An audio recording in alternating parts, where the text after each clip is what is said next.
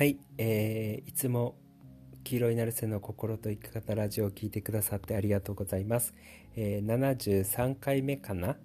かな？のお話をさせていただきます。えっと、今日は、えー、自分のライフスタイルに合った、えー、心の整え方っていう、えお話をさせていただきます。えー、実は言うとその心の整え方っていうのを、えー、ポッドキャストだったりとか YouTube だったりとか、えー、いろんなところで話してるんですけれども、え心の整え方って人によってまちまちなんですよ。でなんで人によってまちまちかっていうとその人が送っているライフスタイルどういう今生活をしているのかっていうことによって、えっと、心の整え方っていうのが人によって変わってくるんですよね。もしくは時期によっても変わってきます。えー、生活のライフスタイルが変わってくるとあのどういう感じで毎日を送っているのかどういうリズムで、えー、毎日を送っているのかっていうのが変わることによって、えー、その生活あの心の整え方っていうのが変わってくるのでそうだからおそらく時期その同じ人であったとしてもあの時期によってそのライフスタイルが変わったら心の整え方も変わるっていうことなんですよね。でつまるところそのえっと、それぞれいろんな人のライフスタイルに合った心の整え方っていうのがあるんですけど、そのそれぞれに合った心の整え方をすると、えー、自分のパフォーマンス、心の調子も良くなってくるし、えー、自分の人間関係とか、えー、まあ、仕事だったりとかのいろんなパフォーマンスも上がってきますよっていうことなんですよ。そう。だから、あの、この自分に合った心の整え方っていうのを身につけると、えすごく、なんだろうな、過ごしやすくなるし、いろんなところがうまくいく。で、心も良くなるし、えー、人間関係だったりとか、えー、自分のこう生活もなんかうまくいってるぞっていう感覚に、えー、なるんじゃないのかなって思うので、それぞれが自分のライフスタイルに合った心の整え方を見つけるっていうのはすごい大事なんですよね。で、それが、あの、人によってやっぱまちまち違ってくるので、そのことのお話をさせていただきます。で、よく、えっと、YouTube でも、ポッドキャストでも、その心の整え方として、その内観の話とか、えっ、と、散歩の話だったりとか、え、瞑想の話だったりとか、え、穏やかに過ごすっていうことだったりとか、え、ちょっと前だと、え、YouTube, YouTube でなんですけど、え、1年ぐらい前かな、だと、あの、ちょっとスポーツというか運動をするっていうこととかを、え、話してたと思うんですよね。で、これ、あの、今言ったみたいに、その、その人のライフスタイルによって整え方が違うっていうのはどういうことかっていうと、ちょっと例えばで話していきます。例えば、えっと、僕がこうアパレルをやってた時っていうのは、本当あの、よくこの表現してるんですけど、毎日馬車馬みたいに働いてたんですよ。で、あの、たくさんの人と喋って、たくさん動いて、あのー、過ごしてたような感じだったんですよね。そう、だから休みの日って、あのーなんかね、もう穏やかに静かにしてたいっていう感覚だったんですよ。本当に、あの、よく YouTube で羽を伸ばしたいのか、羽を休めたいのかっていうことを僕はよく聞くんですけど、YouTube で。で、僕はそのアパレルやってた時は羽を休めたかったんですよね。もう本当に毎日が目まぐるしかったので、あの、休息が欲しいっていう感覚だったんですよ。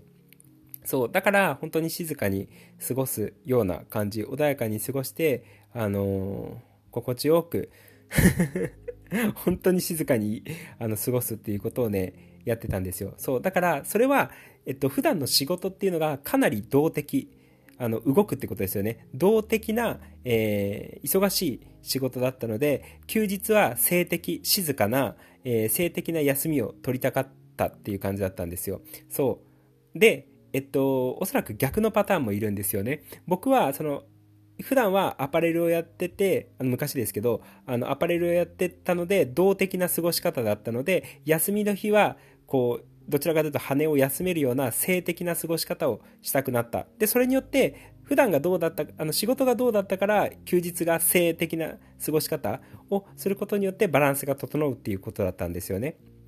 そう。で、逆に、あの、オフィスワークとか、まあなんか OL さんだったりとか、みたいな人たちっていうのは、どちらかというと性的な過ごし方の方が多いはずなんですよ。で、性的な仕事、過ごし方をしているので、どちらかというと休日って羽を伸ばしたい気分になると思うんですよね。どっか出かけたいとか、こう運動してスッキリしたいとかっていう気持ちになると思うんですよ。そう、それは実際の自分がや今やっている仕事っていうのが性的な仕事、あの、性かどうかっていうと性的なタスク、行動、あの活動なので休日はどちらかというと動的な活動をしたくなるっていうことなんですよね。そうでそれがあのこうどっかに出かけたりだったりとか思いっきり羽を伸ばして運動したりだったりとか、えー、伸び伸びするとその普段がの仕事が性的な活動なので、えー、休日は動的な活動をすることによって心のバランスが整うっていうことなんですよ。でそういう人たちっていうのは大体休みの日は羽を伸ばしたい気分なんですよね。でよくあの YouTube で僕があのちょっと前によく話してたんですけど羽を伸ばしたいのか羽を休めたいのかっていうことが結構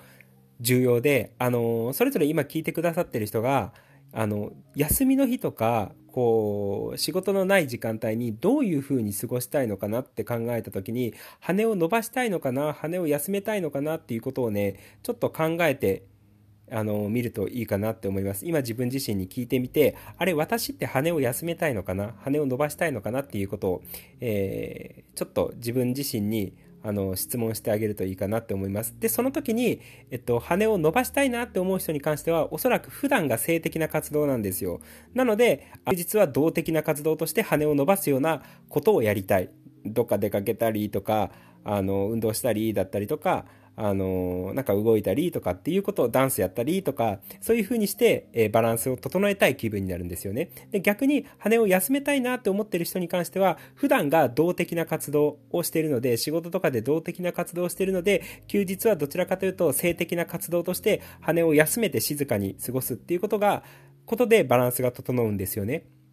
そう。だからこれって普段自分が仕事だったりとか普段の活動でどういう過ごし方をしているのか、動的な活動をしているのか、性的な活動をしているのかによって休日の過ごし方とか空いた時間の過ごし方として、えー、動的な活動、要は羽を伸ばすような休日の取り方なのか、羽を休めるような性的な活動としての羽を休めるような過ごし方、どっちがしたいのかってことが変わってくるっていうことなんですよ。そう。だから僕本当に あの、どちらかというともともとアクティブな人間だったので、だから多分そういう仕事について人と話したりとか、あのー、まあ、よく動いたりとかしてたんだと思うんですよ。でも仕事がそういう感じだったから、休日は本当に性的に過ごしたかった、静かに過ごしたかったっていう感覚だったんですよね。そう、だからもうなんか仕事の休憩中とかでも、あの、外に出て空を見てぼーっとするのがすっごい好きだったんですよ。休憩室とかに行くとなんか気がこうめいるみたいな感じがあったので、どちらかというと外に行って、あの、空見上げたりだったりとか、近くにこう芝生の公園みたいなのがあったので、その芝生の公園で、なんか、ぼーってしてる。ずぼーっとしすぎだ、みたいな感じかもしれないですけど、あの、ぼーっとしてることがすごい心地よかったんですよね。で、それをすることによって、あ、心のバランスが整うなっていうことをね、えー、すごい僕の中で感じたんですよ。そう。だから、で、あの、途中から僕はその、こういう心の話だったりとか脳の話とかをよくするようになったので、あの、パソコンにかじりつくことが多くなったんですよね。そう。で、デスクワーク。まあ、今だったらパソコンとスマホを使ってなんかいろいろやってることが多いんですけど、まあ、性的な活動っていうのが多くなったんですよ。そう。だから、どちらかというと、羽を伸ばすっていう活動をすると僕は今はバランスが取れるんですよ。だから、そのアパレルをやってた時は、動的な活動だったので、休日は性的な活動をしたくなってたんですよ。そう。でも、今は性的な活動なので、メインが。なので、休日は動的な活動をしたいっていう感覚だったんですよね。そう、だから今は割と羽を伸ばしたいっていう気分になりやすいんですよ。で、昔は羽を休めたいっていう気分だったんですよね。そう、それは、ある種自分がやっている活動だったりとか仕事の内容っていうのが変わってきたから、あの、休日の過ごし方として羽を休めたいのか、羽を伸ばしたいのかっていうのが変わってきたっていうことなんですよ。そう、そういうことを考えると、おそらく今これ聞いてくださってる人の中でも、休日の過ごし方とか自分の心の整え方、心のバランスの取り方って人まちまちに必ずなってくるんですよ。普段がもう目まぐるしく忙しくって馬車馬に 馬車馬のように働いてる人からすると羽を休めたい気分になると思うので、あの休日の過ごし方とか空いた時間のその夜とか朝の過ごし方っていうのはどちらかというとあの性的な活動をしたいしたいっていうふうに思うと思うんですよね。だから本当に静かに過ごしたりだったりとか、それこそ瞑想したりだったりとか、えー、内観したりだったりとか、なんかこう、まあ、穏やかに自然の中で過ごしたりとかするのが合ってたりとかするんじゃないのかなっていうのを思います。で逆に今普段の生活でこう性的な活動デスクワークだったりとかあのなんかあの羽を伸ばしたいくなるような 休日に羽を伸ばしたくなるようなその感じの、えー、状態なのであればそう空いた時間っていうのはえー、運動したりだったりとかどっか出かけたりだったりとか、えー、もしくは散歩みたいに体を動かしたりだったりとかするとすごくいいんじゃもしくは筋トレだったりとかね、えー、そういう活動をするといいんじゃないのかなっていうふうに思います。だから心の整え方をいろいろ話してたりとかするんですけどそれは人によってまちまちです。本当にその人の今のライフスタイルに合った整え方なのかどうかってことなんですよ。だから専業主婦みたいな人からすると、多分家の中で過ごしていることとかが多くなるので、多分ね、動的な活動の方が心が整うんですよ。そう、あのー、どちらかというと羽伸ばしたいみたいな、どっか出かけたいみたいな感じだったりとか思ってる人に関しては、おそらく羽を伸ばしたいと思うので、もうそれはね、出かければいいんですよ。てか、運動したりだったりとか、まあ、外行ったりだったりとか、歩いたりだったりとか、えー、そういうことをするといいかなって思います。専業主婦、例えばね、例えば専業主婦の方だったりとかすると、で、逆に馬車馬系、馬車馬系っていう言い方が正しいのかわかんないんですけど、馬車馬のように働いてる人がいたとしたら、逆に性的な活動で心を整える、えー、瞑想したりとか、えー、内観したりだったりとか、えー、まあ、そういう感じ？読書静かに読書したりだったりとか、そう、っていう風に、えー、心のバランスをとっていただけるとすごくいいんじゃないのかなって、えー、思います。まあ、心の整え方に関しては、あの、過去の、えー、ポッドキャストだったり、その具体的なね、さっき言った散歩とか、瞑想とか、あの、読書するとか、まあ、そういう感じ？あと、運動するとか そういう感じ？あの、そういう具体的な活動に関しては、えー、過去の動画とか、過去の YouTube の動画とか、過去のポッドキャストでちょこちょこ話してるので、まあ、それを参考にしていただければいいんですけど、とにかく自分の状態とか自分のライフスタイルに合って、えー、合ったその心の整え方っていうのを選んだ方がいいですよっていうことなので今自分がこう羽を伸ばしたいのか羽を休みたい羽を休めたいタイプなのか羽を伸ばしたいタイプなのかっていうことをねあのちょっと考えるといいかなって、えー、思います。特に今だとそのコロナで縮こまっちゃってる人だったりとかえー、仕事がお休みになってる人とかが多かったりとかすると家の中で悶々って過ごしていることが多くなったりとかするのかなって思うので、まあ、そういう人に関してはおそらく羽を伸ばしたい、えー、と思うのでなんか動くよ動く系の活動筋トレしたり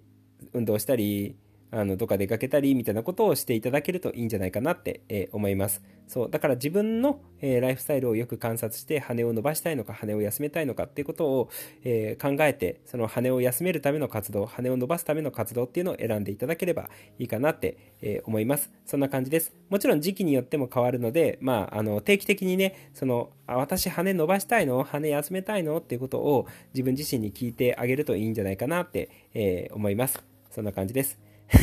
ということで、えー、今日も心と生き方ラジオを聴いてくださってありがとうございました。じゃあね、ありがとう。またね。